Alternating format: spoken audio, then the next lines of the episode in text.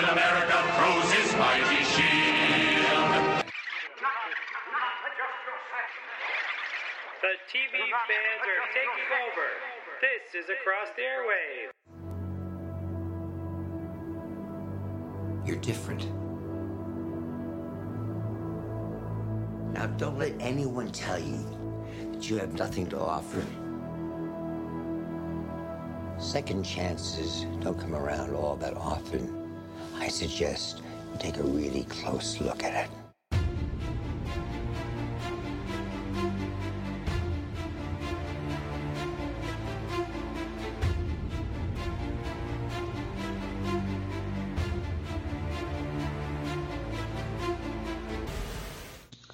Hi, everyone. Welcome to the Marvelverse podcast, across the airwaves podcast dedicated to the Marvel Cinematic Universe, Marvel's Agents of S.H.I.E.L.D., and the Marvel Netflix shows.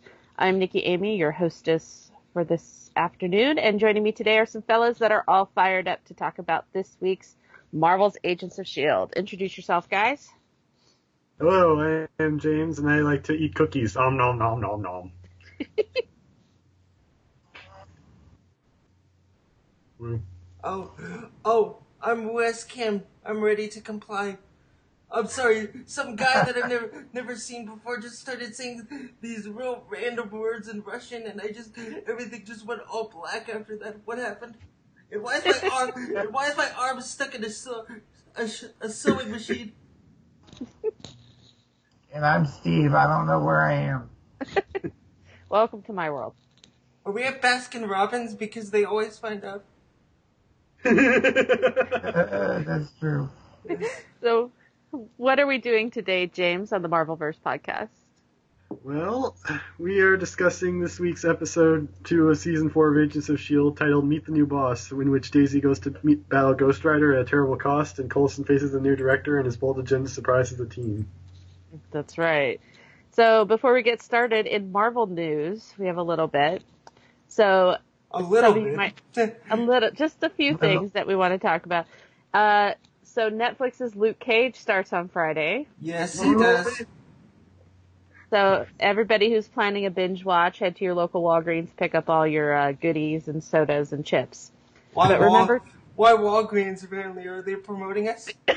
because I work because I work there. Yeah. Um, so, and I have stock options. Um, so it starts on Monday. If you're planning on binge, my advice would be get up and move around a bit because the last time I did a binge for Netflix, I actually couldn't move after six hours of the couch. Uh, Giggity. and it's official. We have Doctor Strange signed for Infinity War. Yes. So Ben- Benedict Cumberbatch will be appearing in Marvel's Infinity Avengers Infinity War, Nice which will confirmed. yeah, which will only be one film as we learned this summer. Not to, but we're getting an unti- yet untitled Avengers film in the place of the second Infinity War. Uh, in other news, Stan Lee, the great creator of all, uh, the uh, Holy Ghost to George Lucas's God, uh, Stan Lee has pre-filmed four cameos for up- upcoming uh, Mar- Marvel films. They didn't say which cameos they were or for which films they were. So, But are those looks- all MCU films though? they're all they're all MCU films. Okay. Yep. Okay. So we know that Stan is getting up there. We don't want to anticipate a, a time without him, but I guess they're trying to get all of these out of the way while he's still uh, spry and able. Lucid Uh, enough to remember one line. And I'm not be, I'm not joking about that. Like when you're like ninety something years old, like it's hard to remember anything. That's why Paul That's- Newman took that role in Cars because he couldn't re- memorize lines. But for that, he didn't have to. That's true. And this interview was just released la- late last night. Samuel L. Jackson was interviewed for his role in Miss Peregrine's Home for Peculiar Children, which looks amazing.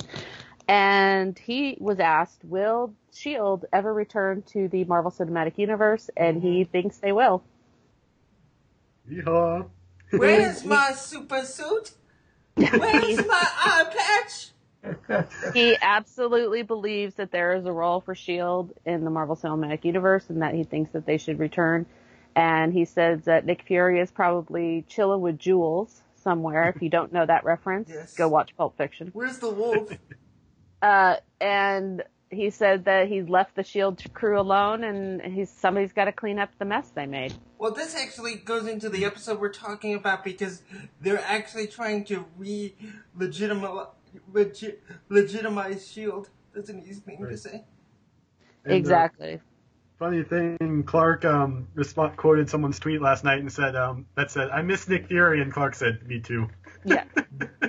We all we all miss Nick Fury. Uh, he was the second greatest director Shield ever had. In his Boyz II Men outfit that we saw him in like the end of season one. Yeah. He looked like the sixth member of Boyz II Men. I was like thinking I was gonna go. It's so hard to say goodbye to Shield and Eye Patch. I don't think he'll ever say goodbye. So that was that's the Marvel news for this week. So hopefully everybody will uh, tune in to, to Luke Cage, and we will record an episode of the Marvelverse podcast devoted entirely to Luke Cage in just a few weeks after we've all watched it. yeah, and there's been time for spoilers to get out and people actually watch it. So yeah. Yeah, might- and for I- me to have a day off. I might, I might do just like a, a solo Marvelverse podcast to do a non-spoiler, just because there's no, there is no Marvel, there is no Agents of Shield next week. It's it, may- it may only be like twenty minutes. yeah, Sounds good. Yeah. Okay, and so this this episode of Agents of Shield Meet the New Boss gives us a little foreshadowing as to what is going on now. Does is what did we expect of our new boss? I was not expecting to trust him, and I don't I don't trust him at all. So I think my expectations came true. So Um, I wasn't expecting him to be a metahuman. we, yeah, or- that was a shock. Or an Inhuman. Yeah. Either either one. We can we can we all watch all the shows. We can all use the terminology. But yeah, I thought that I wasn't prepared to like him, and I still don't. Yeah. I mean, Um, he seems like a decent guy. It just his agenda doesn't line up with ours as viewers. I think.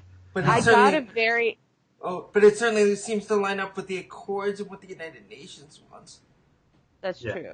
I didn't think about that. But yeah, I, I got a very kind of 1950s uh, guy vibe from him. Like he stepped out of almost like Agent Carter with his little catchphrases and his the way he talked. It was like I expected gosh oh golly oh gee to come out of him at some point. So you- and I'm So you Sure expected will. Richie Cunningham from Happy Days? Is that what you expected? no, I expected somebody you know a little smarter, but uh, it was almost like he walked out of Agent Carter. Yeah, I was, I, actually, at some point, I was expecting him like he gave that line like, I, "The only, the only reason that I'm here is because of who I am." And I was expecting him to be like a relative of Thompson or something.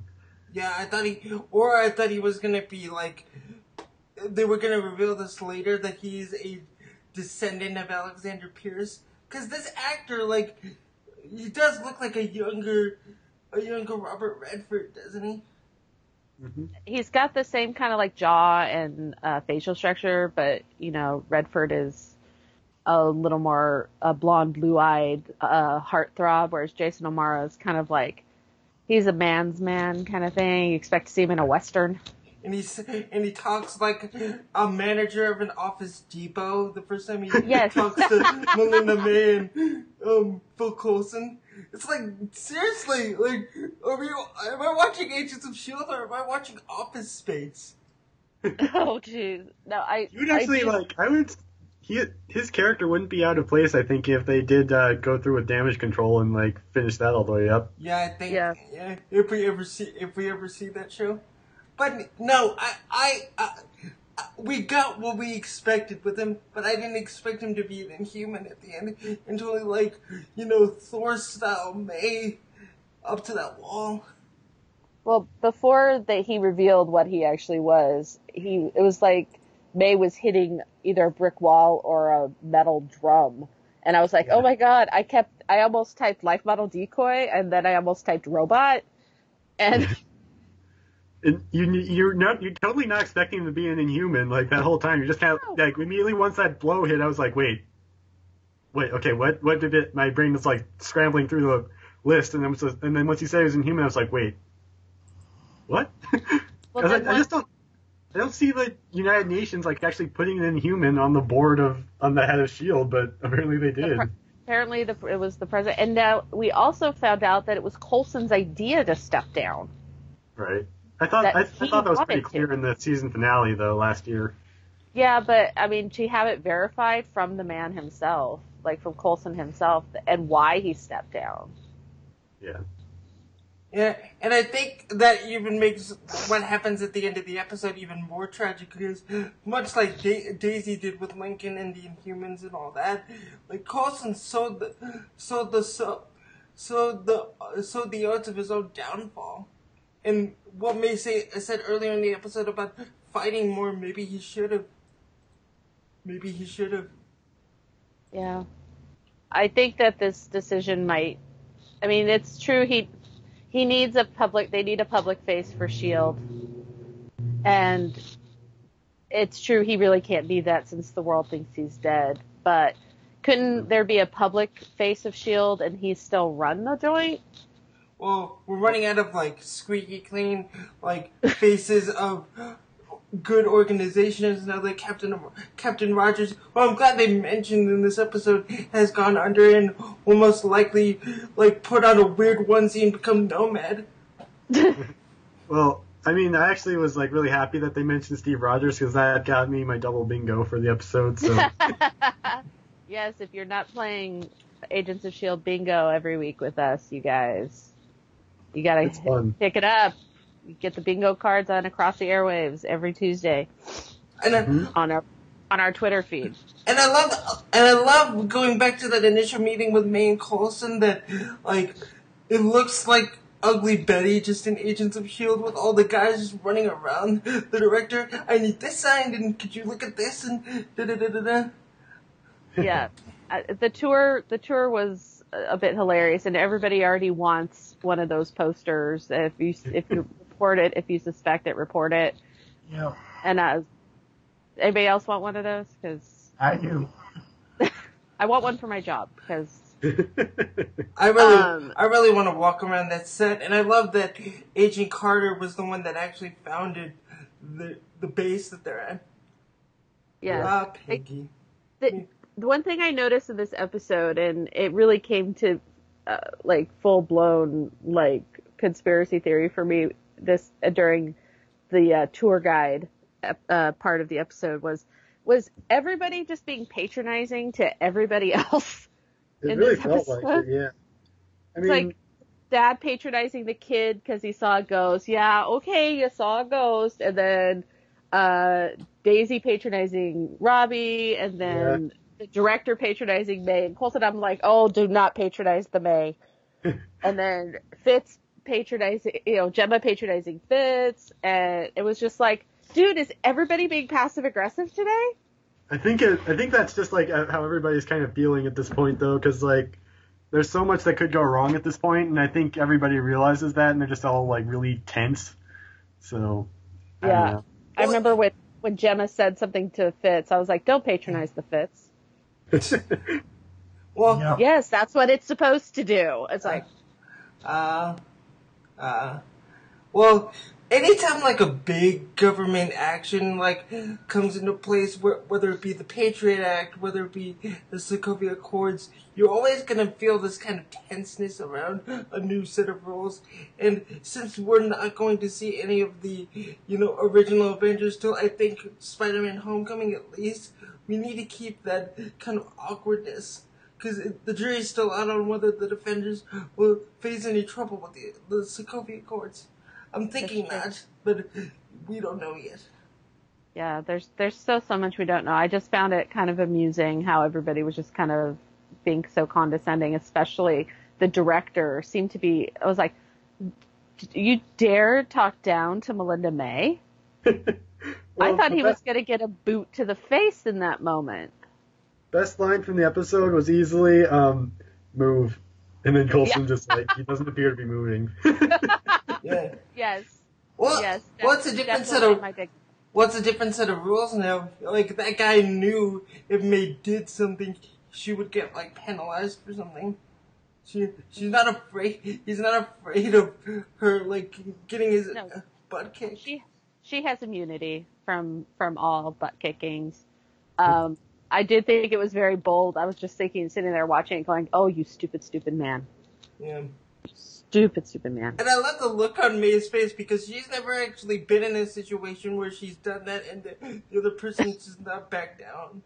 It's like, it's like when uh, when I say Avengers, As- Avengers, somebody else is supposed to say Assemble. Like, that's how it goes. except, in, except in the MCU films, apparently. Yeah, when, when May says move, you you frickin' move. Move, Uh, move, or you will be moved. You need a Dora Milaje in there somewhere. I do, you know, the the new director Jeffrey uh, does does understand that uh, May is an enigma, and even Ming Na Wen was uh, tweeting last night, going, "Yeah, yeah, May's an enigma. Good luck with that." Kind of basically. Well, here's the thing though, like, have we ever really seen someone that May has not been able to take down single-handedly up until this point? Nope. Nope. I mean, So- I mean, I would, I would love a little backstory between May and Black Widow, and the fact that Widow was the first and only person to actually make May tap. Right. But I mean, it's just like it's interesting that basically the director, whatever his last name is, is almost unstoppable at this point. Like he has all the basically like corporate power of Shield, and he has all the physical power. So if like, eh, there's really no way you can stop him unless you gang up on him. I think. Yeah. Yeah. Like they did with I- May, and it took like eight people to take her down, and even that wasn't enough. Although I Yeah. will say this, I was really proud of uh, Piper for being able to hold her own for about five seconds longer than everybody else. Yeah, she's got a little crush on me. Who doesn't? Doesn't- Who doesn't have a crush on May though? Honestly. Exactly. You know, I'm a red so- I'm a red blooded Also- straight girl, but I, God, she's Also, May, Agent May. Philinda is real. No, Yeah. no, we don't ship on this show. Well, uh, well, screw you guys. I do. but it's but Simmons, that's it. But here's something that I I almost forgot the the classified line at the end of the episode. It's so weird and kind of eerie for Coulson to hear that line coming out of somebody else's mouth because he Yeah. that's like the first that's one of the first lines he had in Iron Man one was I'm Yeah. I'm sorry that's classified. Classified. He was and also, Yeah. the only person he probably ever would have heard that from otherwise is Nick Fury, and I think he would probably like respected and uh, um, like trusted Nick Fury a lot more than he does Je- Jeffrey. So or or Hill. Hill probably would have said that to him and like uh, it's like okay No, he was he was always higher than Hill, so I, he would have been the one saying it to Hill. really Except, If they- yeah, they- he he was he was the he was higher than Maria Hill. Except she knew about the only thing was that she knew more about was the Tahiti project. I think that the, Uh, I think that the, there's this budding rivalry between Clark Gregg and Cobie Smulders. Is like who's more superior, her, her or Phil or Phil Coulson? Because they never actually spelled that out after he comes before he got killed. No, she was she was like I think they were probably pretty equal, except Yeah. she she got to wear the cool skin tight uniform and he didn't. But Well, I don't I, don't think he looks too good in a suit. I'm sorry. Gregg in a skin tight. There are women out there who want to see that, and there's a fan art. And plus, he did it. Uh, Coulson was in one of those Shield bodysuits on Amazing Spider-Man. And we've seen how nimble Clark Gregg can be in tight clothes. Lip sync battle anyone against Hayley Atwell? Okay, so we've met the new director, and now we're seeing lots and lots and lots of dead people, and we're getting kind of a backstory. It's like it has there's Robbie is involved with this somehow.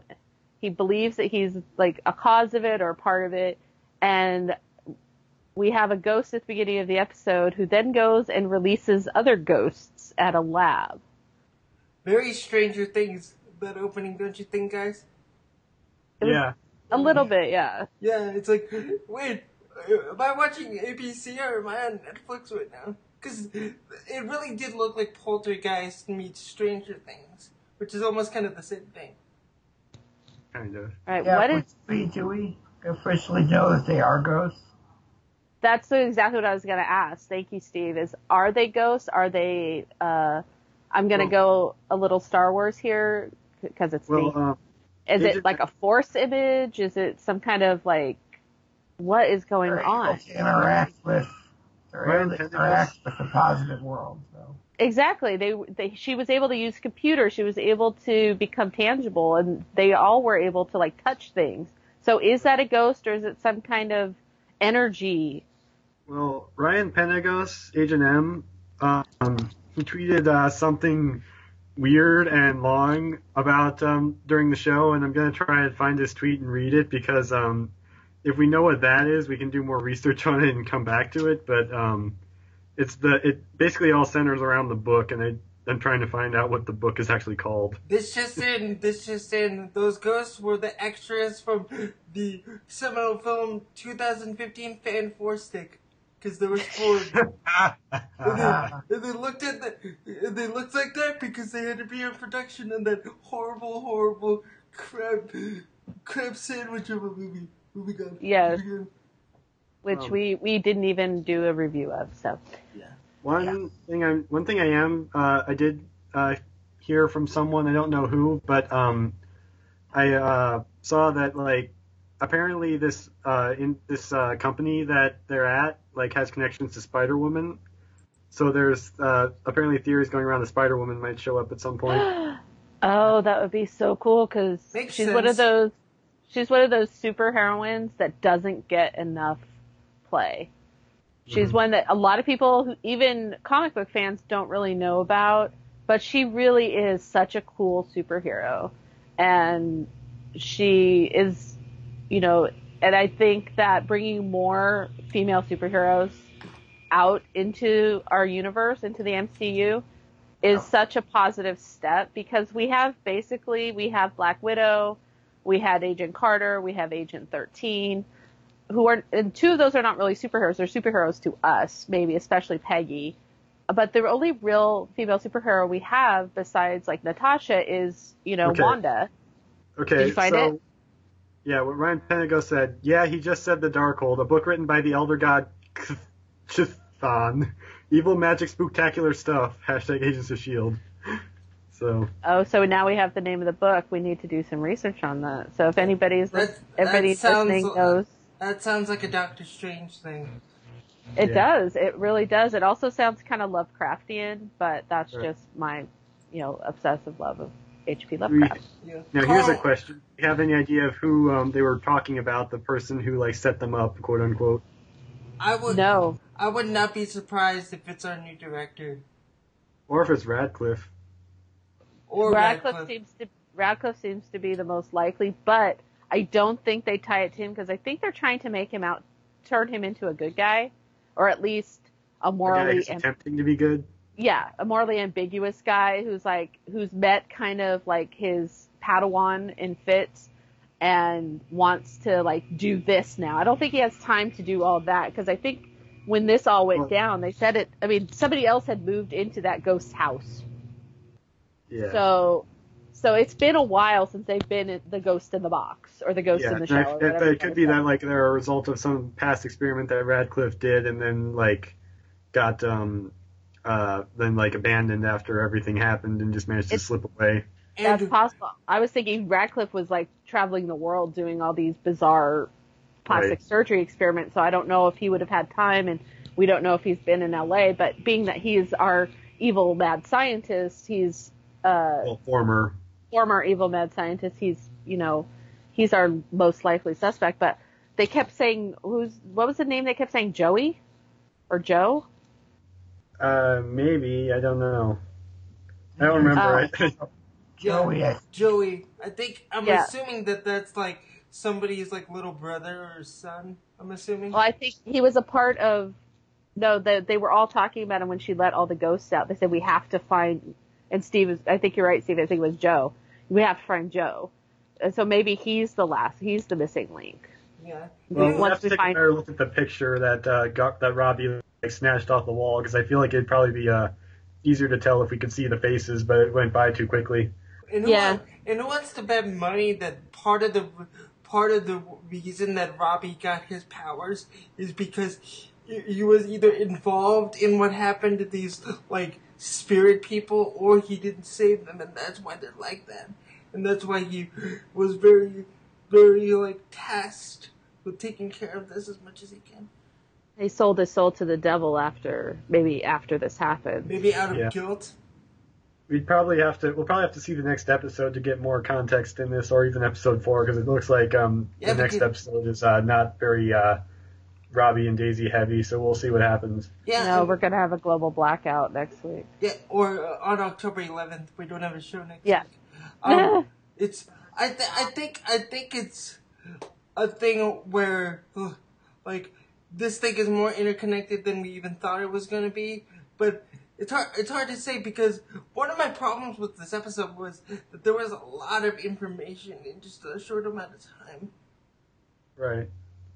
Well, I think it's um the idea of the episode. Like Agents of Shield has always been very information heavy. Like that's I think one of his strengths. Honestly, is that it also has that rewatch value of like you can go back and see something that you might not have caught before, but it's, it still all makes sense. Yeah, but Yeah. still, yeah, but still, I understand that that's the style of it. But also, for like forty-two minutes or forty-one minutes, it's still a lot for just any one-hour show.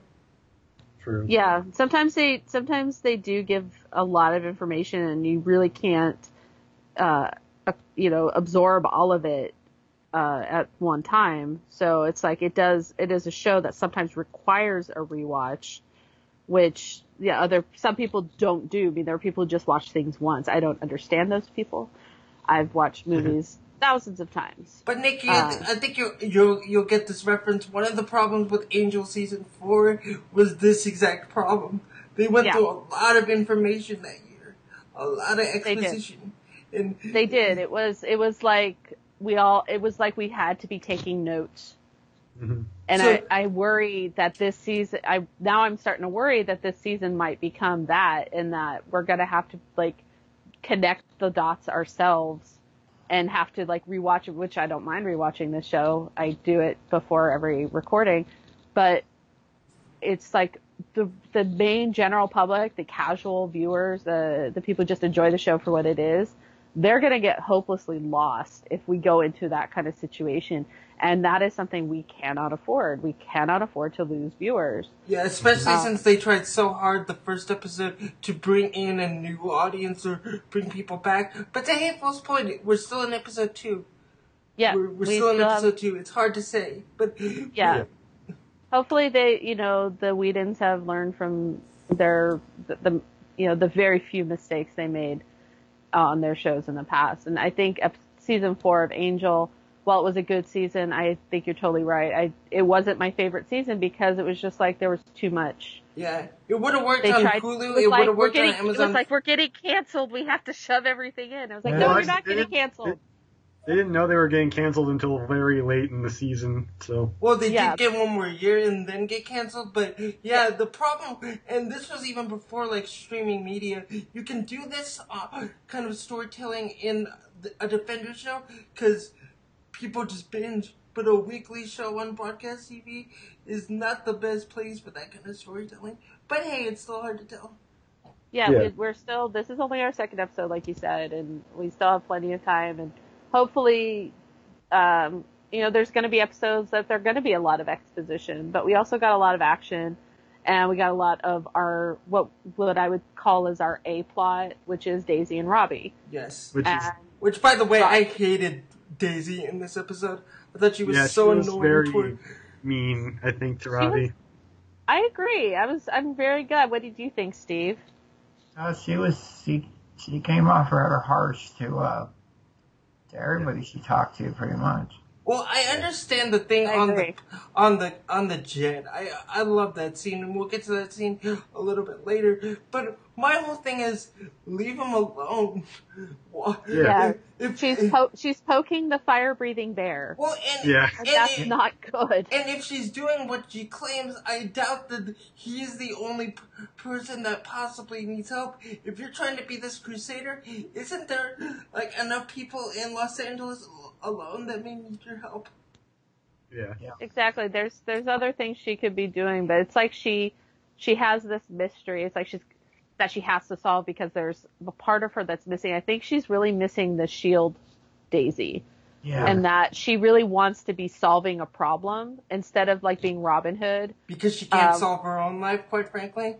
It basically, yeah. And that's, I think, a reason she joined S.H.I.E.L.D. Was to help kind of solve her own problems. But I really, I agree. I thought she, she was picking at him and she was being really just like, I want to get it. It's like, if you want to get that information out of him, this is not the way to do it. And He you're, is not and responding. you're, and you're information girl. Couldn't you just look into him a little bit more on the internet? Well, she she did she did. The thing is, she was like rubbing her face, his face. She was like rubbing it in his face that she knew all this stuff about him.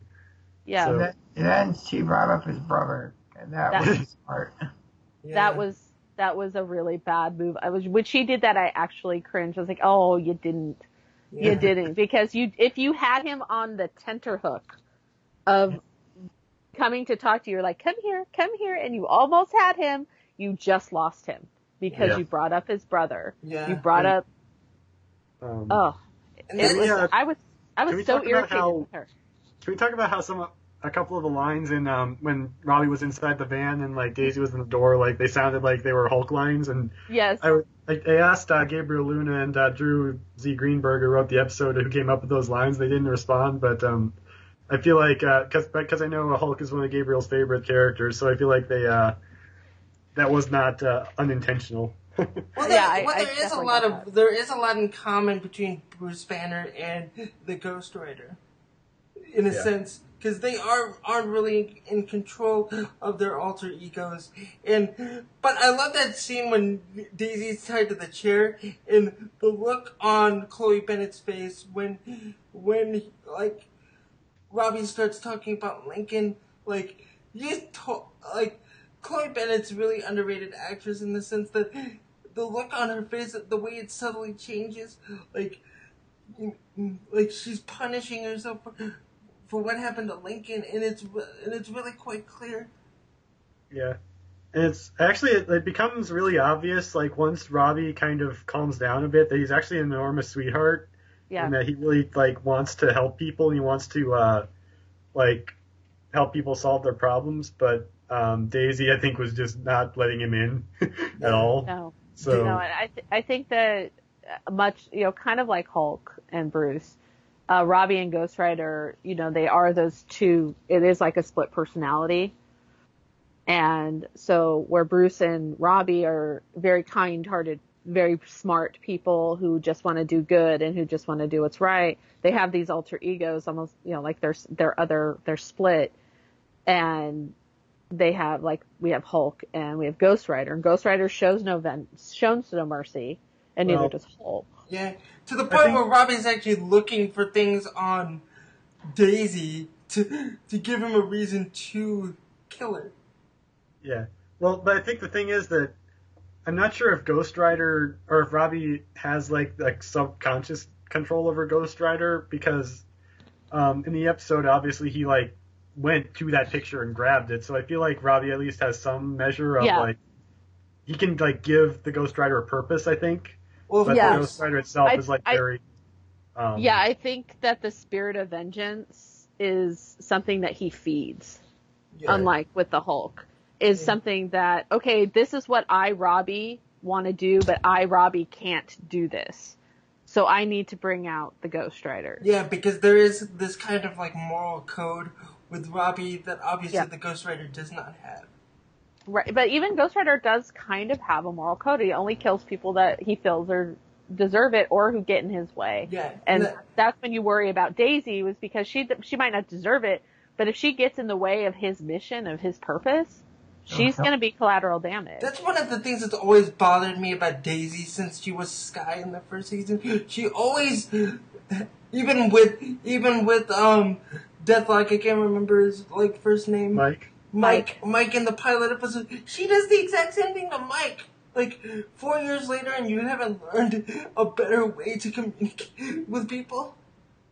Well, I Yeah. think it's kind of who she is. She hasn't really changed in a lot of ways. She's, and that's something that I was really glad of is that they took a character that was fairly a strong, strongly de- uh, created character, um, and they let her have her strength, and they Yeah. let her keep that strength. But you think that she would have matured a little bit more, and I think she did over the second and third, uh, certainly through the first season and the second season, and I think that she just kind of has had a like just Regression? once yeah she's just kind of regressed a little Well, I think it's because like she d- she doesn't know, uh, kind of like Matt Murdock. She doesn't know how to handle process grief, and she doesn't know like I mean she's not the most emotionally stable person like in the world. I think she, that she's her, her life has been nothing almost nothing but grief until she joined shield and then she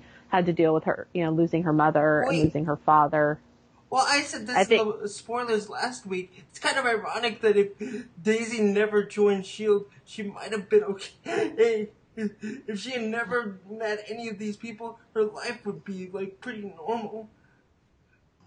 or she'd Except be in the- jail Except for the Rising Tide, obviously. Yeah. yeah so she, she might be in jail for hacking or Yeah. part Or of she might have come into con- she would probably have come into contact with Shield at some point anyway. It just it's just a question of when, I think. Yeah. But they would have had to arrest her and then that we wouldn't have the whole relationship. So yeah, but I was like I like we said I was just I was kind of disappointed in Daisy's behavior uh, and her attitude. But you gotta love a girl who drives a a, a van with wall to ceiling carpet. Right. And Oh. um, yeah, Oh. and we have to admire Chloe Bennet's stunt work in this episode because she actually did all that herself, and that was kind of. man, going Oh, they going. And go- I've been through that tunnel. I've been through that tunnel many times. I have too, and I think. Correct me if I'm wrong. I could be wrong. I think that's the same tunnel that they use at the end of Back to the Future Part Two. When I believe J- it is I Yeah, think so. yeah. Um, because well, it's not too far from Universal. yeah, and which is where they filmed a lot of the back, a lot of the stuff like the clock tower and all that. Basically, Hill Valley is is the back lot of Universal Studios. Go- going back to Daisy for a little bit. Yes. I like I like seeing that the progression of her, what, what should we call it, quick injuries is getting worse. Yeah. Yeah, is it because is it just because she doesn't have the special gauntlets and, or is it something is is something really going wrong? Is this what would have happened to her, regardless of Shield? Well, it's hard to say, but I think it's also because of the gloves. It's Yeah, the- I think Yeah, she needs her gloves. I do wonder, um, like, it's not. I'm not sure if they're going to do this, but I do wonder if like they might have her end up becoming addicted to the pills. It's possible, but I doubt. I don't know really really know if they want to go in that direction because it feels like it'd just be Yeah. an unnecessary like dramatic thing. Yeah. Let's give her a drug addiction because we can. Well, and Um, well, and, and as just you guys were saying last week in the spoilers, I think there's just enough emotional strife, uh, like, like emotional drama there that you with Daisy that you don't need to give her an addiction. Yeah, Right. she she she has her addiction and it's what she's doing. Yeah, It's Yeah. trouble. Uh, Her addiction is trouble. yeah. exactly. Great people. Yeah, exactly, Steve. And you know, I think adding, especially adding a a drug addiction is just like really, really we've jumped the shark in season four. Right. We couldn't think of anything else, and I think it's just so just so cliche. But- and the show does not do cliche, and that's something I'm very glad But of. speaking of that, Nikki just segued for me. Thank you, Nikki. Um, Mhm. Speaking of that, um, Melinda May, Melinda May's like psychotic break, and were my ears deceiving me, or was Coulson a little bit more concerned, more than just on a friend level? I was saying that. You were saying that. Yeah, And I know, I that- think and I Nikki think and I are that in the it's- same boat about that. We don't want to see them, Melinda I- May and Coulson as a couple. I watched Moonlighting as a child, and the worst thing they did was get David Maddie together. Um, I don't think. I think one.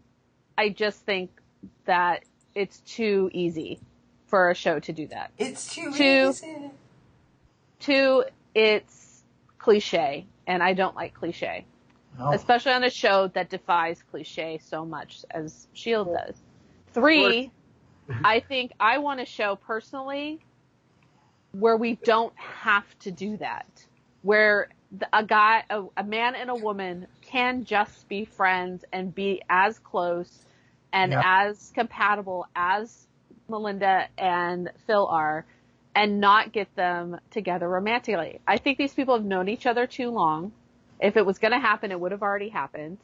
Who says I it think- didn't? But who says it didn't? That's true. It could have happened and they've moved on from it. But I think that you have these two characters who embody what a really great friendship slash working relationship is. They have their fights, they have their troubles, they've gone through periods where they don't trust each other, but in the end, they still care about each other. They treat each other not just as friends, but as family. And that is what I love about Coulson and May together is that they don't have to make it a romance.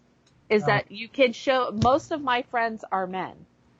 And I have never even thought about wanting to hook up with them. Of course, most of them are also gay. Um, so it's like, what's That's the point? Nikki, you have to say that's a little bit of a factor. um, but not all of them. And I've never thought, I, I've always been like, these are my friends. I don't need a romantic relationship with these people, with these guys, because I don't want it. And it's not who we are as, as people. And it would change the dynamic so much between May and Coulson. And I don't want that. And what's next? I- Mac and Daisy get together? No, yeah, no, thank you. That's no, Mac no is, Mac is shipping. for Elena. And that, well, maybe I- not. What, Steve? They are my friends and I love them. Mac and Yeah. Elena? That way, I just love them. yeah, it's just they there needs to be a show that takes the brave step to say and because they didn't do it on Castle, they blew that. They could have done it on Castle. They could have done it on multiple shows. Community could have kept Annie and Jeff apart or Jeff and Britta apart. And you could and or How I Met Your Mother could have kept Barney and Robin apart. They didn't. They brought them together and that's when the shows truly suffered. Or And- like, like, I don't know, I don't watch Arrow, but I've heard that's what happened on Arrow too. Yeah, I it it you know when they everybody was cheering for Felicity and Ollie, and I love Ollie and I love Felicity. I didn't love them together, um, because I I'm firmly of the belief that we need more realistic inter- uh, visions and portrayals of of male female friendship. Yeah. It's Yeah. like Harry Harry and Hermione and Harry Potter. But but I like but but going back to Coulson and May, I like how Coulson knows what's going on with May. He doesn't exactly know what's going on, but he knows something's up. Cause May like, I love how May no one played it at the beginning of the episode. Cause it's not the this ghosting effect or whatever's happening to her is not affecting her as quickly as the others. Cause May's seen a lot of crazy crap in her life. So that's why Yeah. she's not, not been phased by it. But once Coulson, Coulson knows something's wrong, it's like, let's go to the lab get that blood tested. Yeah, I think they ground each other in such a way that they know each other intimately without intimacy. Yeah. And there's different there's different ways of having intimacy with someone. I you could have that just deep soul connection like I have with some of my friends, or you could have it with a you know a romantic partner. Um, it Stupid doesn't move by have stupid move by Coulson though for taking her through the training facility with all those. I think he was hoping that they would, um, that they would kind of help bring her down. But I, th- it's almost like what is in troubling her is making her stronger. I think she has so much adrenaline going through her at Yeah. this point because if you saw how erratic she was in the locker room doing Yeah. her redecorating, Yeah. uh, that she, I think her adrenaline was just pumping. There was no way anybody was going to take her down except a, me- uh, an inhuman yeah. and that's what absolutely had to happen. But you've got to give those guys that she's training props because she trained them really, really well. yeah. Especially Piper. Correct. Yeah, But, and Um, when she hit could- Coulson though, I was like, "Bitch, please." Yeah. Shield, do we have any like Maybuster armor? Veronica, can we get like a Mayb- Maybuster suit next time? James, what were you gonna say? if I can offer like one slight sort of defense for Philinda as romantic, um, I just feel like He's not gonna let this go. at, th- at this point it's like if they get together, nothing really I don't think would change for them because they're not. They already know so much about each other that it's just Yeah. like one more thing that they would have with each other, and I don't think like even if they were to get together and not like last, I think they would still understand that okay, it wasn't meant to be, but we still had that time. And I think, um, and especially, I know this too that at least Ming uh, for uh, for a fact like wants it to happen, but then again, Ming Na wants every relationship on the show to happen. So, Well, and She's and- she's all for she's well, it's like Chloe is all for Skimmins, yeah, which is which is Skye and, and Jemma. right. And Ming Na, every time they hook her up with somebody, except for Brett Dalton, uh, except for Ward, she was like, "Yeah, let's do this." And like Andrew and Mac, she and Trip, you know, she was she's like And the also- biggest shipper on the show. I love Ming Na so much. She's such a well. And to and to your point, Nikki, like this isn't the first time May has actually tried a a office romance. First with Dr. Garner, then with Ward. To to do it with the to be in a relationship with the person she trusts most and it not working out. I don't think she could emotionally handle that. But apparently she's not emotionally handling much right now because she's going cray cray. The the only thing I really have to say though is that like I feel like the fact that Coulson and May are separated, or at least that Coulson is separated from her, like that's gonna um like Coulson I don't think is gonna take that lying down. I think he's definitely gonna like try to figure out as much as possible like where she is and what she, what's happening with her. I hope he fights Right, for her more than he he did that for that director's spot.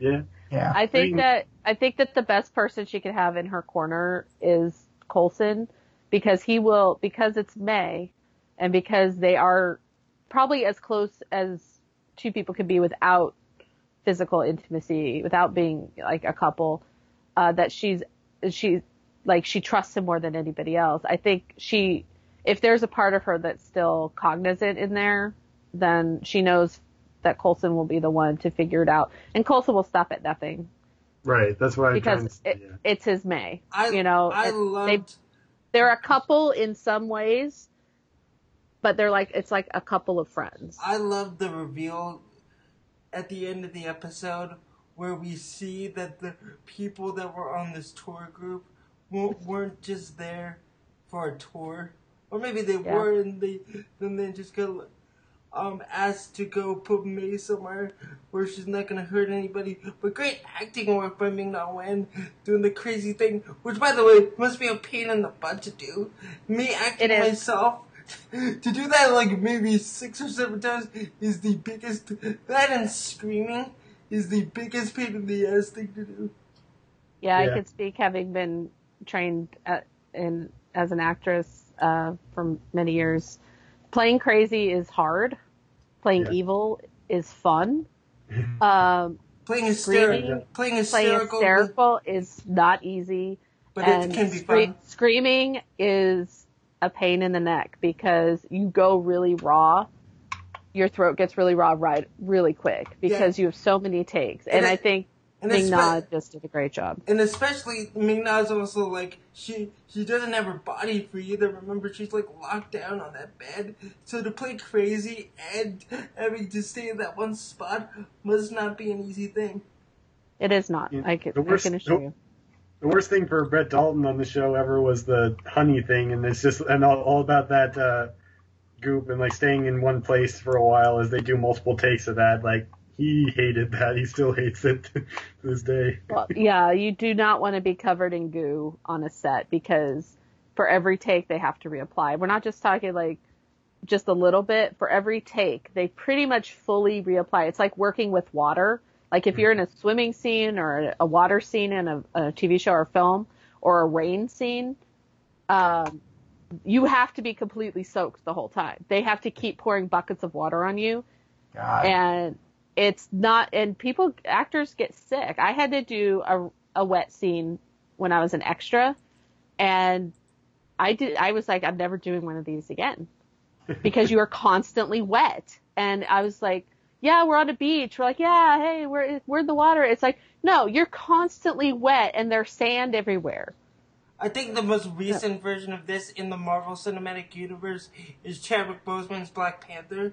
Because apparently that black suit doesn't breathe, and it's very claustrophobic. And they were shooting Civil War in May in Atlanta, Atlanta.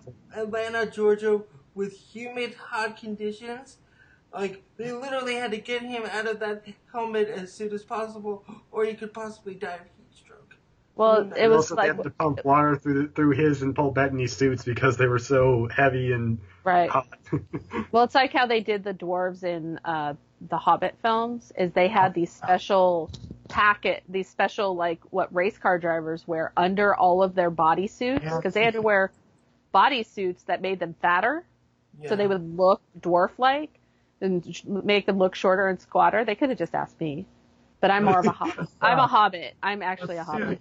Run cold water down their back. Yeah. Yeah. You know, like, and they have pumps that they can control when they're offset Yep. that keep the water going. If you watch the back, all the behind the scenes stuff on the Hobbit DVDs, so interesting, so fast. I love it. And I, they need, that's what they had to do with Chris Hemsworth in the first Thor film with his suit and with Tom. Because their suits were also bulky and skin tight, but they were also really, really heavy. Tom Holland, by the way, she's referring to. Yeah. No, I'm Tom Hiddleston. No. Oh, Tom Hiddle. Hiddleston. oh, Tom has, Tom Holland has not quite made my list of Toms, so I don't refer to him as just as Tom. There's a lot. It's there's, just it's just Hiddles. there's just, there's oh, there's tons of Chris's, and now we're getting Toms, not the shoes, actual Toms. Yeah. Um, well, if I may bring it down for a moment, reunited, and it feels, It so, feels so aw- awkward.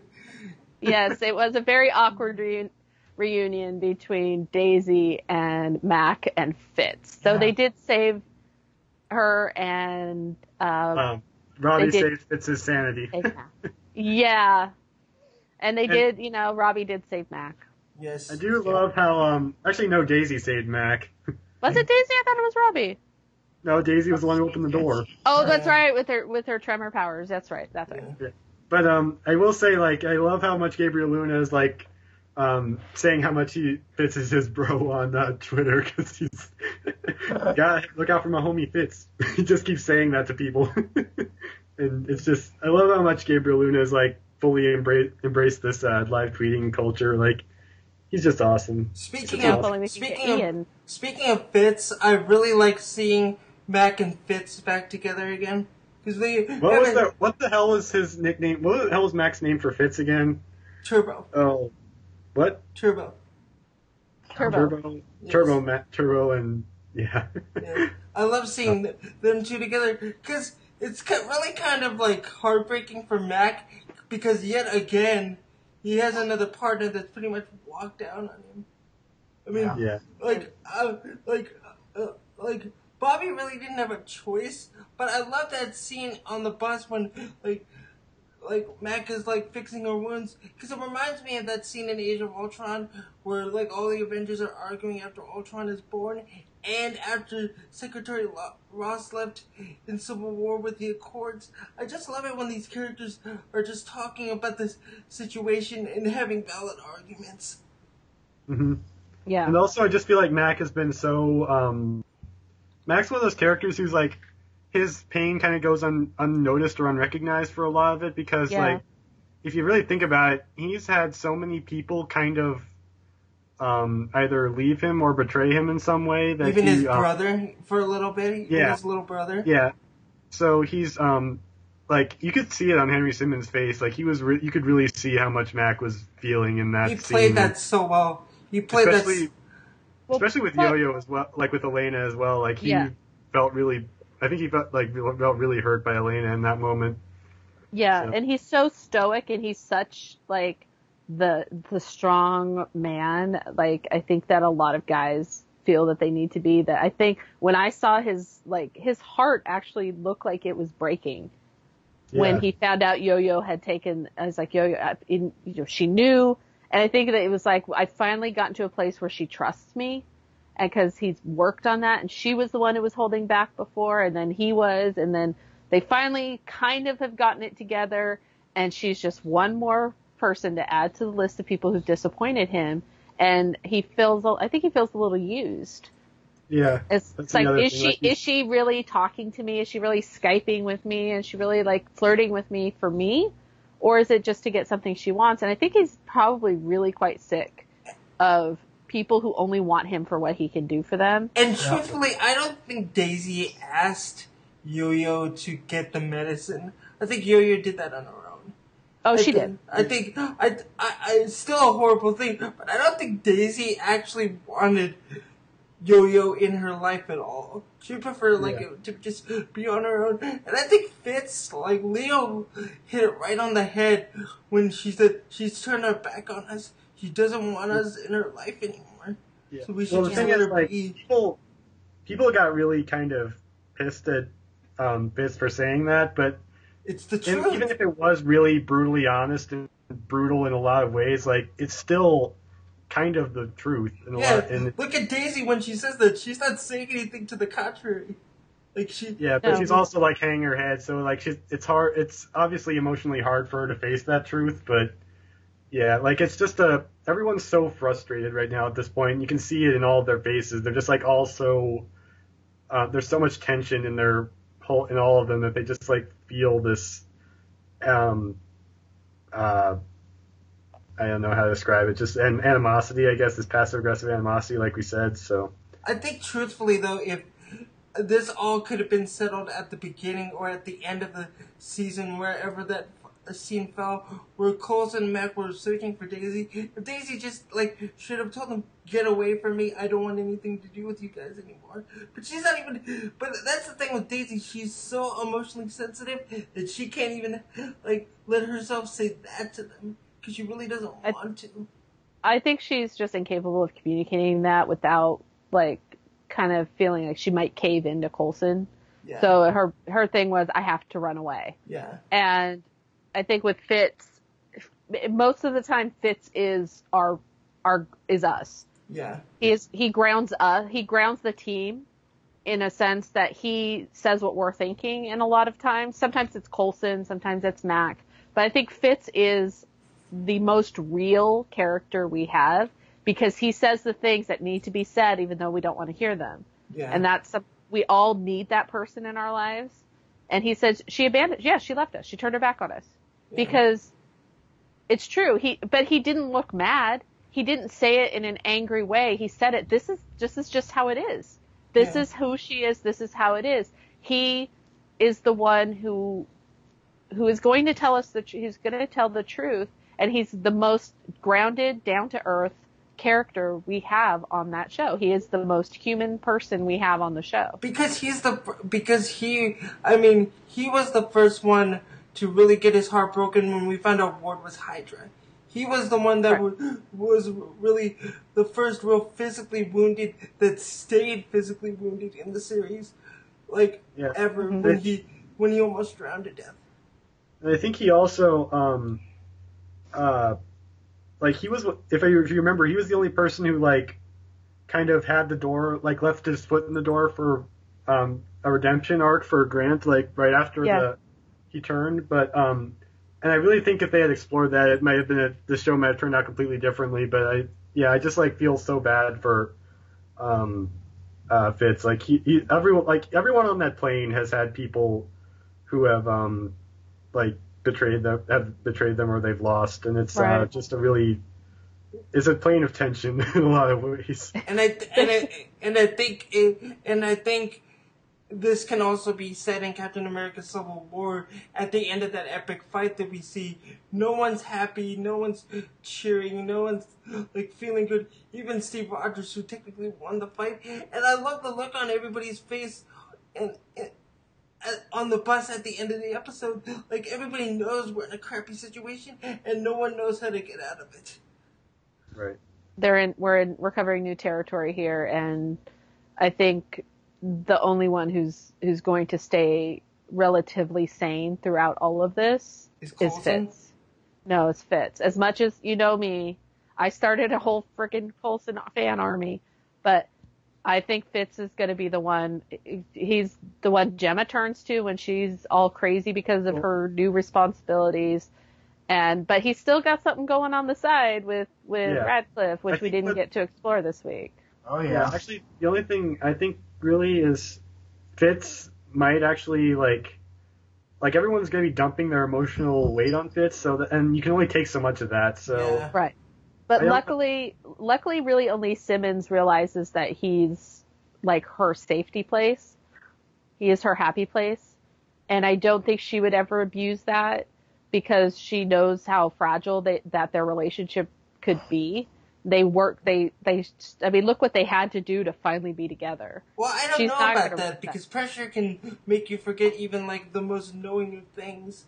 And Right. But ju- so ju- far, so good. So Yeah, far, they, we're, we're six months in and everybody's under pressure from something. That's the that's the Russia. thing. push oh, it down. I was, I was gonna go there, but everybody's under pressure for something, and it's kind of looking like.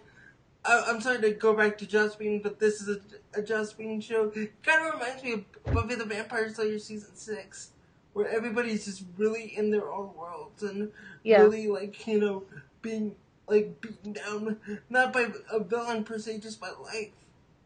yeah. It's like we've been through we've been through so much, and this is the season where we're just gonna be like, ah.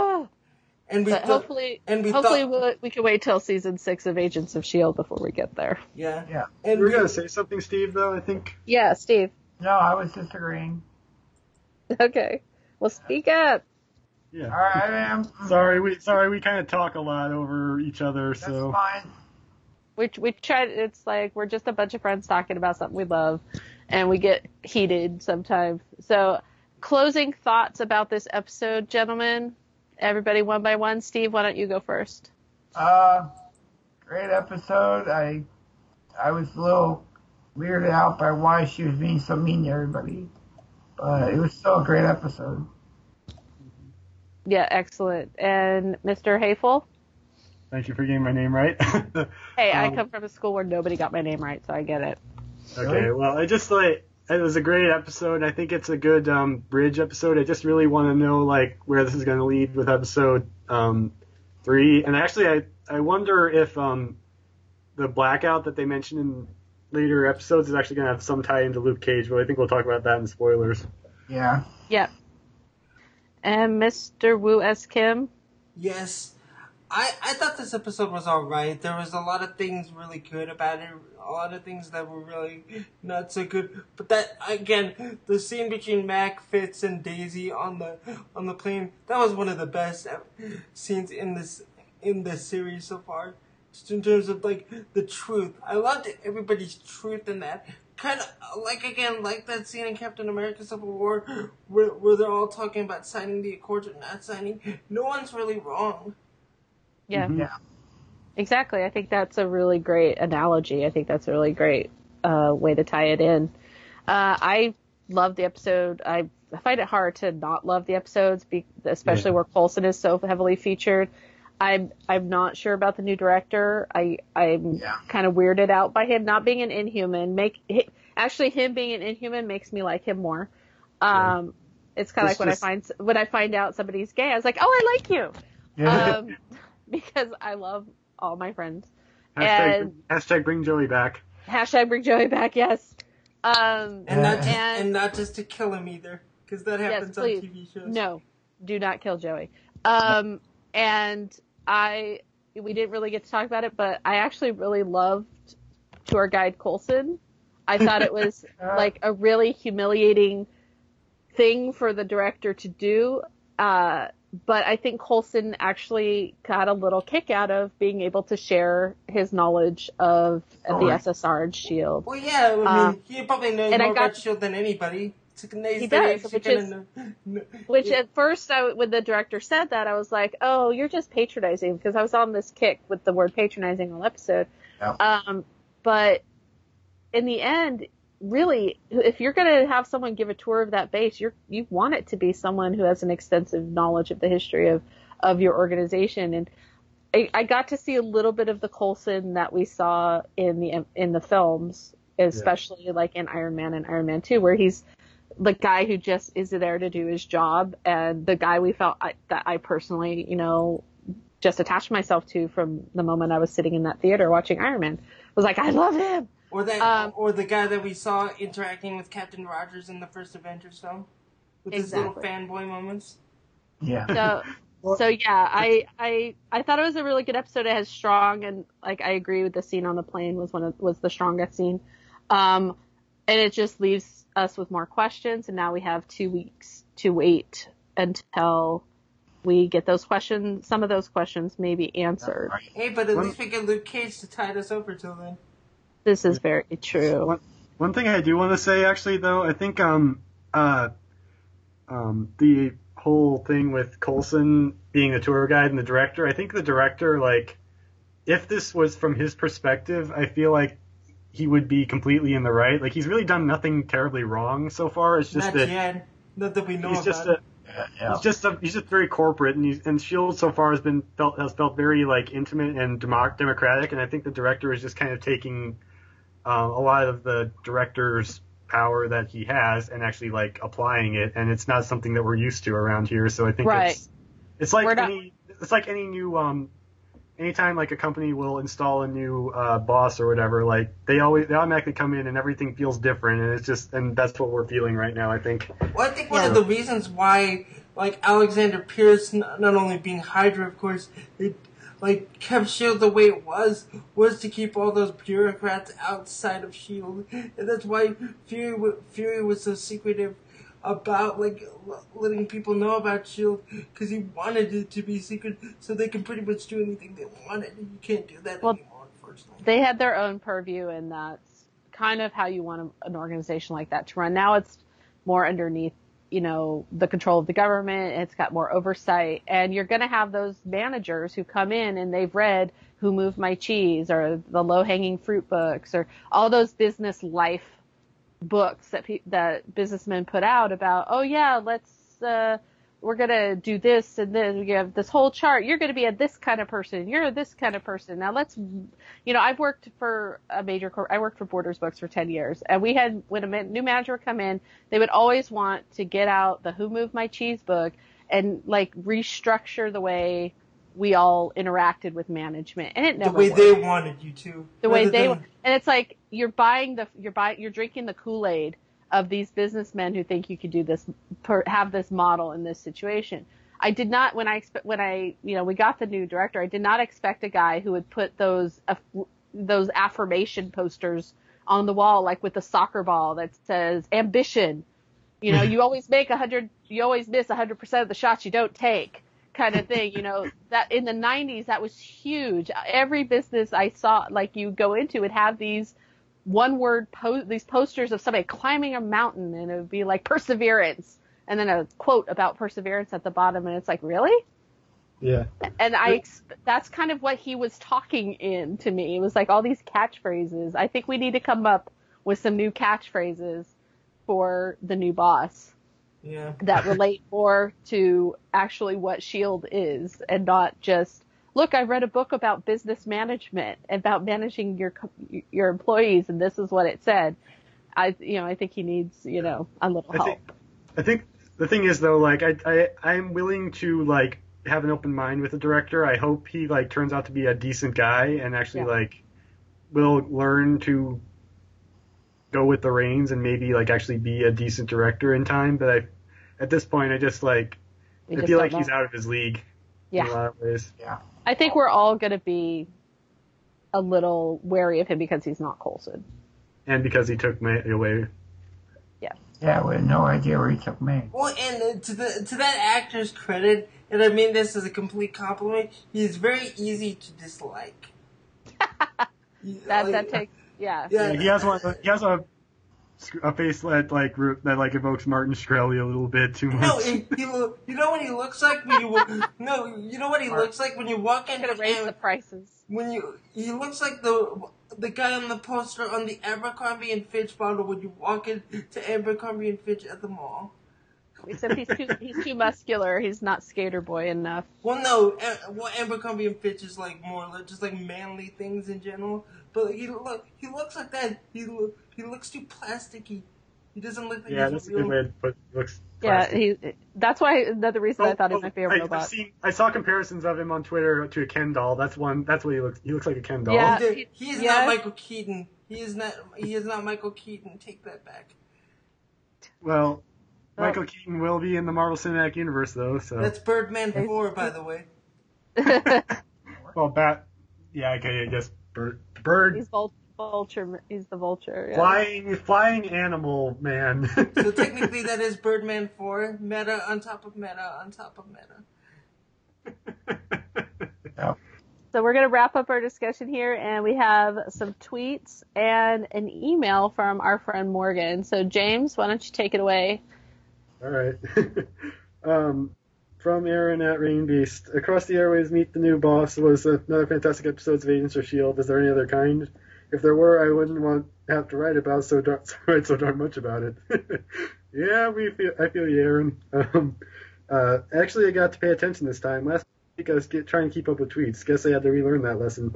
Because I definitely missed some things and I have to rewatch The Ghost again. Of course, I have to watch all the episodes of of S.H.I.E.L.D. again, so etc. etc. Um, I was gonna say some, something else, and I'll think of it later. For now, um, Jason O'Mara, he's a fantastic actor. I'm so excited. I mean, he was, yeah. Um, he has some memorable scenes in the compilation complications, which got canceled way too quickly. But now we get him for Agents of Shield, so I think I'll get over it. Um, hey, Dad, in a world filled with crazy powers, maybe don't start to guard your kid's ghost. I mean, like, I, I, I was like thinking that Dad was gonna like trust the kid a little bit more, honestly, and I think actually when he saw the picture was broken, I felt I felt like there was a moment there where he was like, okay, maybe there is something going on here. Yeah. But it took a it took a ghost invading him to to see the light.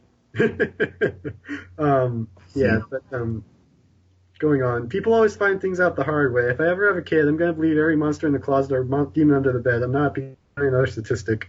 Go, Aaron. Um, simple empty box that drove six people insane. I love when Simmons is all sarcastic. Fitz too. um, I can never have those scenes of them together. Their banter is just so much fun. True. Suspected reported the new see something say something but cooler sunglasses. yeah.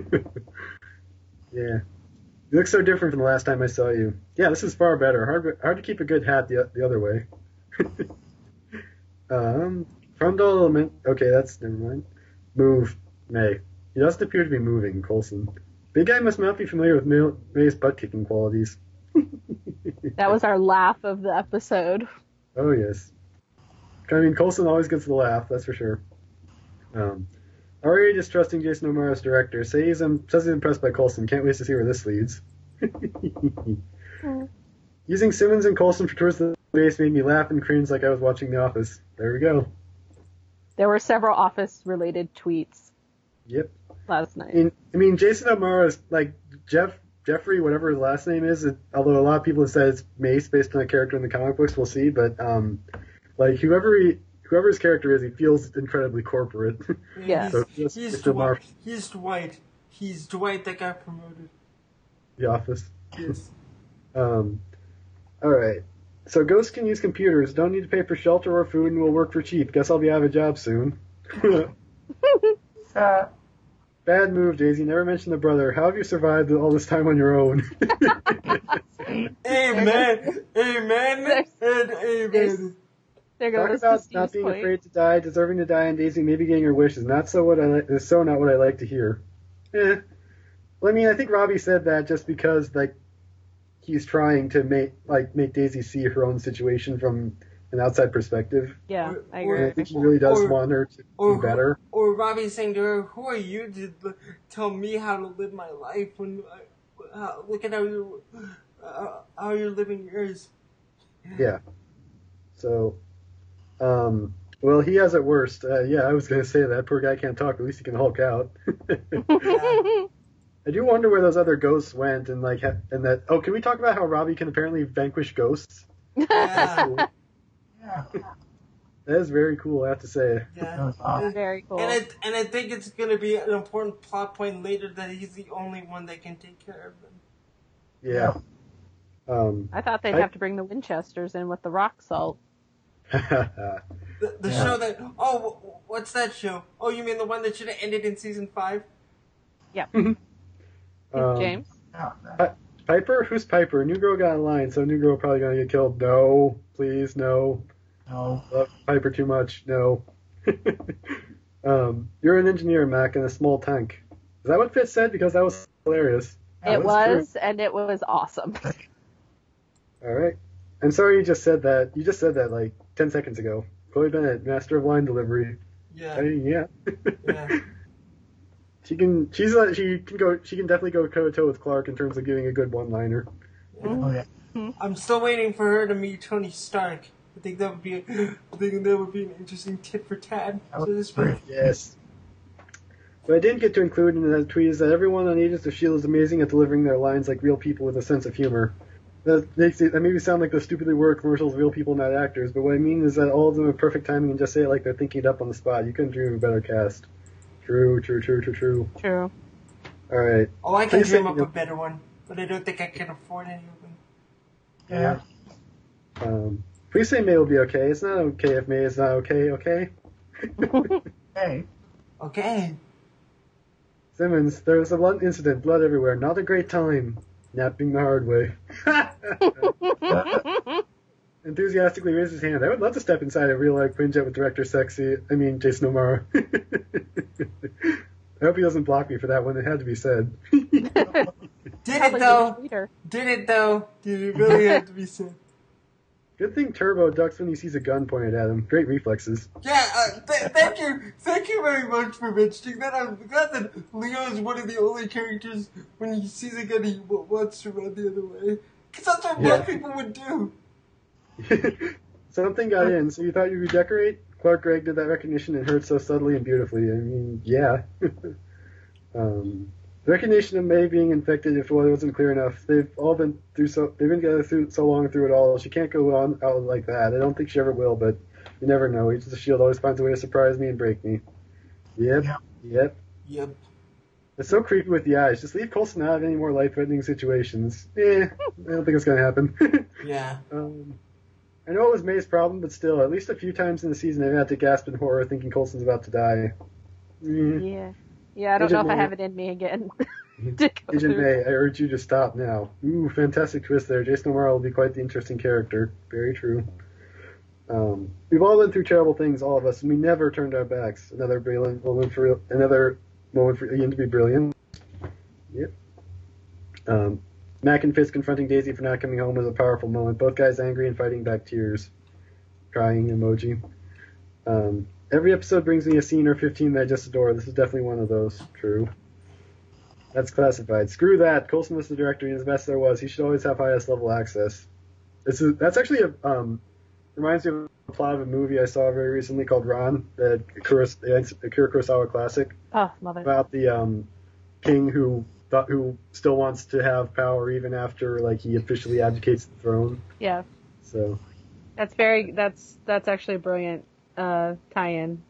yeah, so it's just that that you know, it's a, it was all it was all in turn based on King Lear, so it's that Yeah. very, that kind of um, struggle that is kind of universal.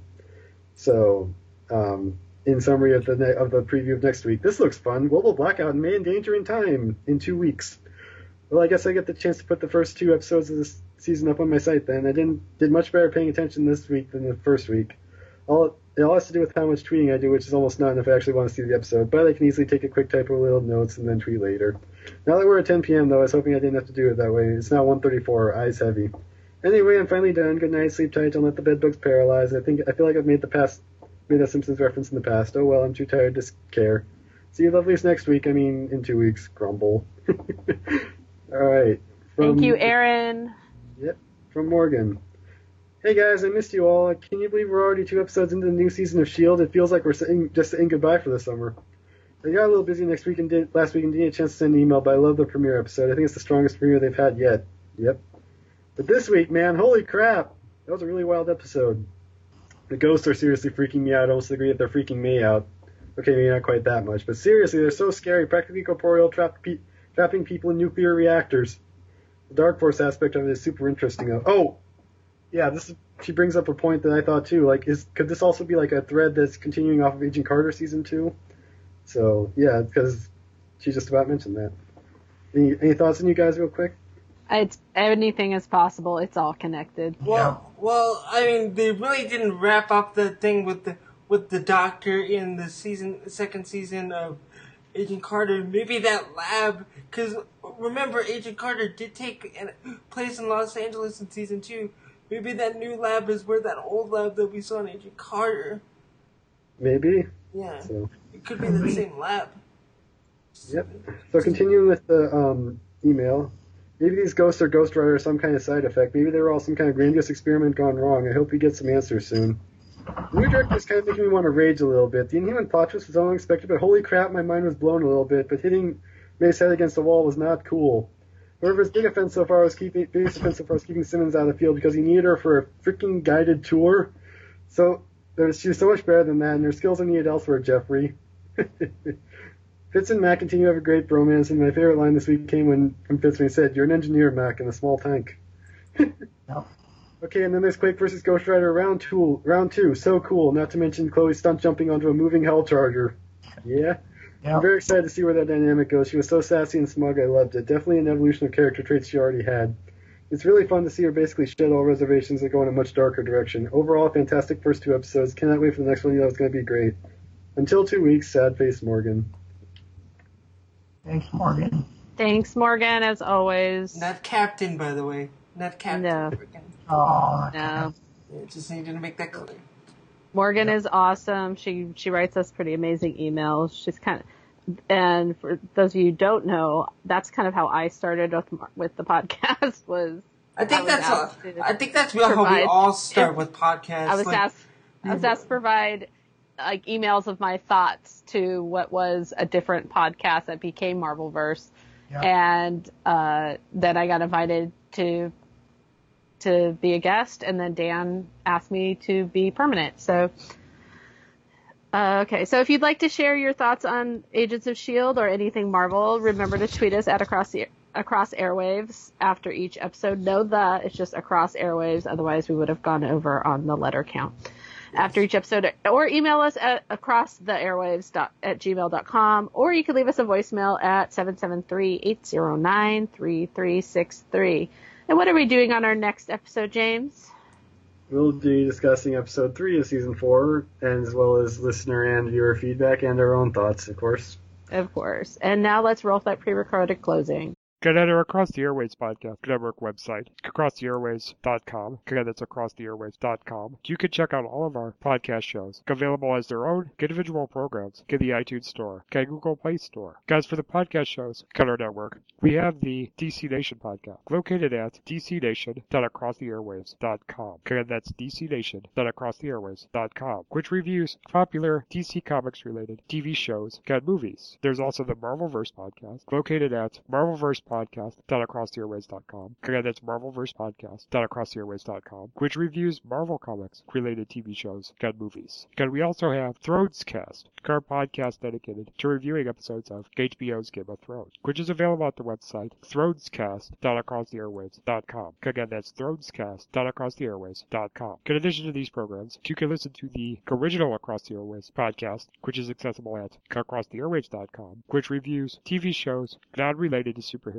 core Game of Thrones, like The Walking Dead, Doctor Who, Star Wars Rebels, Supernatural, and more, including sitcoms such as The Big Bang Theory and The Muppets. Also, you can listen to Across the Airways, the DC Nation podcast, Thronescast, the Game of Thrones podcast, and the Marvelverse podcast on the Mixed Radio Station, code by Jack Stifle, Stitcher Radio, or if you use Apple devices, download the Podcast Box app. And if you're on a Windows or Android device, you can download our apps from the Amazon Marketplace, and the Windows Marketplace, and a regular Windows or Windows Phone app. As for how you can contact us to give your own listener feedback on the TV shows we review, provide suggestions on how we can improve your podcast listening experience, or just want to say, do you like what we're doing? Email us at acrosstheairways at gmail.com. Again, that's acrosstheairways at gmail.com. Comment on our Facebook page. Follow us on Twitter, got Across the Airwaves. There's no the in there. It's just Across the Airwaves. Join our circle on Google Plus, or leave us a voicemail by calling 773-809-3363. Again, it's 773-809-3363. Also, when sending us an email, please mention which podcast show you're directing the message to. Give the subject line if you are sending us listener feedback you want us to read on the air. I would also recommend that you check out our YouTube page, which features trailers for upcoming movies and television events. Along with this content, the ATA YouTube channel is a great source for panels from past Comic Con, and it will be a great resource to find videos related to the Comic Con taking place in San Diego this summer to go along with our Comic Con special.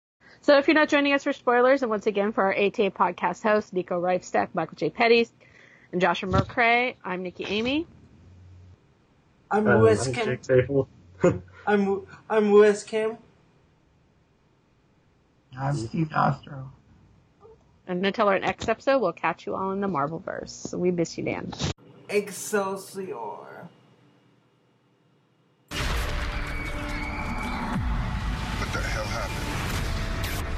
Have your attention now? Whoever it is, they've declared war on the Inhumans. You know what happens to people during a blackout? Nothing can stop them. We've lost power. I'm not losing you. My worst nightmare may have just come true. New Marvels, Agents of S.H.I.E.L.D., Ghost Rider, two weeks from tonight, Tuesday, October 11th on ABC. Okay, so what you just heard was the trailer for episode three of season four of Marvel's Agents of S.H.I.E.L.D. in two weeks. Stupid Titled debates. Uprising. Titled Uprising.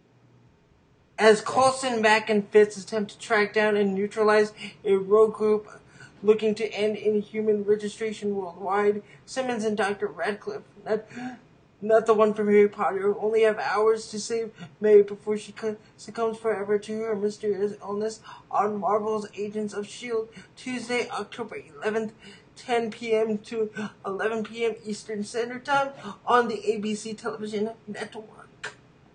Okay, so next week or two weeks, we have a global blackout. Hope, I hope this has something to do with Luke Cage, but we'll see. I doubt it. I, I, I, I honestly doubt it. Luke, Luke, Luke Cage seems very self-contained to Harlem, New York. I don't know. It has something The glo- ghosts. Yeah, some, we're gonna get some ghosts. Maybe there'll be a blackout part, but that all depends on if they solve the blackout on this next episode, Yeah. or plus it's two weeks and not one, and Luke Cage starts Friday. So, I mean, I hope that they tie things in in some way because we all know it's all connected. But I don't know. It's like we next week or two weeks from now looks incredibly tense. Yeah. Did we? Did anyone notice that it's uh, Coulson and Elena that are together in this episode? Yeah, Yeah. like she, he tracked down Yo-Yo for something because either he knows Inhumans are being targeted. Because this just looks, uh, the person on the screen in the trailer last night looked more like like a, a higher grade of the Watchdogs. So I think Which is this- probably is, to be honest here, because Daisy like has been tracking them. So Yeah. And we don't even know what the blackout is gonna be or what it's referring to. I mean, if this was a couple years ago, I think it was Hydra, but obviously it's not. Yeah. yeah. Yeah, thank goodness it's not Hydra. We're we're done with Hydra. For now. About time. For now, anyway. I do wonder who. Um. Yeah, it is the, then the question of who has the power or possibility to be able to do this, and um, maybe this will be our new villain for like our main villain for the season, because obviously Robbie isn't a villain anymore. He wasn't even really to begin with, so. Yeah. Yeah. Uh, maybe this is the person that the ghosts are going after, and then eventually, like this person's gonna have like three different, sep- well, yeah, three separate armies going after him. Well, doesn't have to, doesn't this have like kind of the same kind of feel that Captain America Winter Soldier had for the majority of it, of who's actually screwing who here and who's actually pulling the strings? Yeah. Because we don't find out like what's actually going on until we get into that final third act, which is actually really hard to do in films now. I mean, it isn't, but it isn't seen very much.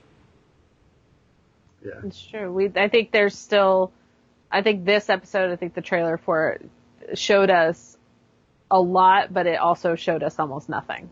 Right. Which is exactly which is what the best trailers should do. Exactly. I don't want to look at a trailer and say, "Well, I've seen the whole thing now. I don't need to watch the movie or the show." Ah, That's why- Batman, Superman.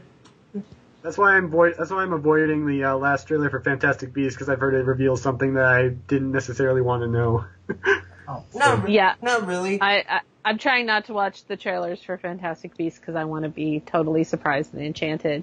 But I think that Agents of Shield is really smart in the sense that it's giving us a taste without giving us too much, and it's making us go, "What's going on?" Well, it, well, isn't well, isn't that also said of the Doctor Strange trailer, the IMAX one that was released yesterday? I mean, Yeah. it didn't give us much, but it did give us more more visuals. It did we get did get to see Mads Mikkelsen and Benedict Cumberbatch do a scene together. Love that joke from Mads Mikkelsen, by the way. Yeah. And I- they, did mention the Avengers, so It does seem like, um, from what I've heard, that Doctor Strange is going to have a fair amount of jokes in it, which is a good, which I think is going to be good. Well, well, if you if you read it, it's it if you read it, Doctor Strange actually has a fairly decent sense of humor and the people around him. Yeah. So, um, I I fully expect that, especially when you cast someone like Benedict Cumberbatch, who who plays the the fine line between drama and and, and comedy so well. Like even on Sherlock, there's just so much. Just very dry, humor. very dry. he's he's British. I mean, you got you gotta love the British sense of humor, uh, and But, that's kind well, of going back to what Nicki was saying about the, the episode trailer that we got for 403, I mean, I think one of the things that I'm really impressed by, and I'm not saying this in a negative way at all, um, Captain America's Civil War's marketing campaign was one of the best marketing campaigns I've ever seen, just from top to bottom. It was very well, very well constructed. Where, whereas a lot of the like the wow factor that Nicki was talking about with Fantastic Beasts, it kind of gets taken away if you see a lot of that in the trailers and TV spots. Right. That's why I loved the trailers for Harry Potter films, even though we all know, that, well, some of us know those books backwards and forwards and sideways and upside down, is that they, um, the trailers always either were just very short and succinct, or they gave us stuff that wasn't going to tell the story, even though we knew the story. And that's what I think a trailer is best. And I, honestly, there's a movie from the 90s. It was a Robin Williams film called Toys. Not not Yeah. his best, not his best. No, but I personally friggin' love that movie because it's so different. But the trailer for Toys in the, that you saw in the theaters that you saw on TV was Robin Williams standing in a field talking about toy, t- saying toys and saying it was a new film and it had this these people in it and I was just like that is the most brilliant ad campaign ever. And it sucked. Oh, I love that movie. That movie had great music. That mo- that movie was very avant garde, and I'm not even saying that as a total I don't think it. thing. I don't think uh, it was people were ready for that film. I think people are still not ready for that film. Wasn't LL, It wa- wait, wasn't LL Cool J in that movie? That was his was. first. That was his first movie. Oh my well, god. Well, see, and that and that's the polarizing thing, isn't it? What, what, what Nicki finds really interesting and cool for the for like the for the main audiences, that could be very like disconcerting. Oh yeah, I, I often love films and TV shows that everybody's like, "You do," and I'm like, "I do." But to Nicki's But- point, like going back to the MCU for just a little bit, yeah. even though they show, even though they showed uh, quite a bit from the airport sequence in the trailers of Civil War, these we still got a lot of stuff that we weren't expecting. Right. Giant, Giant Man, for example. They didn't. They didn't give us the plot, which was good. Yeah. We knew the plot because we are we are nerds. I mean, this Um, and we some of us have read the had read the Civil War storyline in the comics, but like with Agents of Shield's trailers, they don't give us so much that we're going. We don't even really need to watch it. We can actually review it just from the trailer. That's one thing I love about Shield's trailers is they they're so smart and Joss is so smart and everybody who works for him. So sorry. it's okay. So it is Muted. time for us to bid you all adieu. And thanks for sticking around for trailer for spoilers and send us your thoughts on what you think Ah. happened this week. Trying to mute. Okay. See you guys. See you guys in two weeks. Bye bye. See you guys in two Yeah. weeks. Bye, guys. Bye bye. Bye. Thanks guys.